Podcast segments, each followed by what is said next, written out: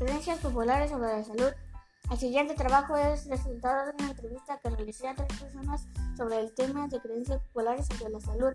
Y esto fue lo que respondieron. Primera persona, Eric Vázquez Santiago. ¿Conoces algún remedio para algún malestar? Y él me contestó que sí, el de lipo de agua. Segunda pregunta, ¿sabes cuál es la explicación científica para ese malestar? Él me contestó que sí, porque el hipo se deriva de la contracción del diafragma que se contrae involuntariamente. Tercera pregunta, ¿sabes cuál es la sugerencia médica para tratar este tipo de malestar?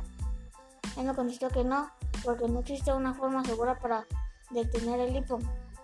Cuarta pregunta, ¿crees que personas de otros lugares utilizan los mismos remedios para este malestar? Yo le contesté. Y él me contestó que no.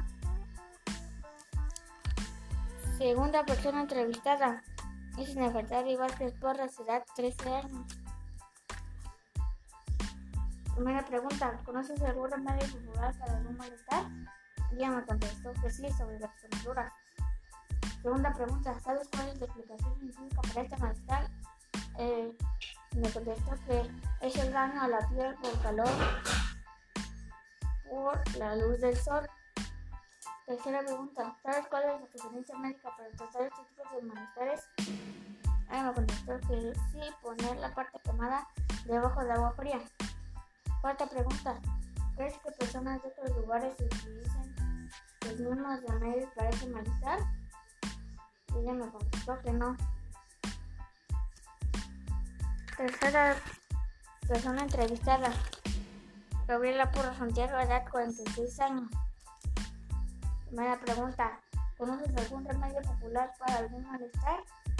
Y ella me contestó que sí, la tos. Segunda pregunta, ¿sabes cuál es la explicación científica para este malestar? Y ella me contestó que sí, porque es producida por la irritación de la garganta.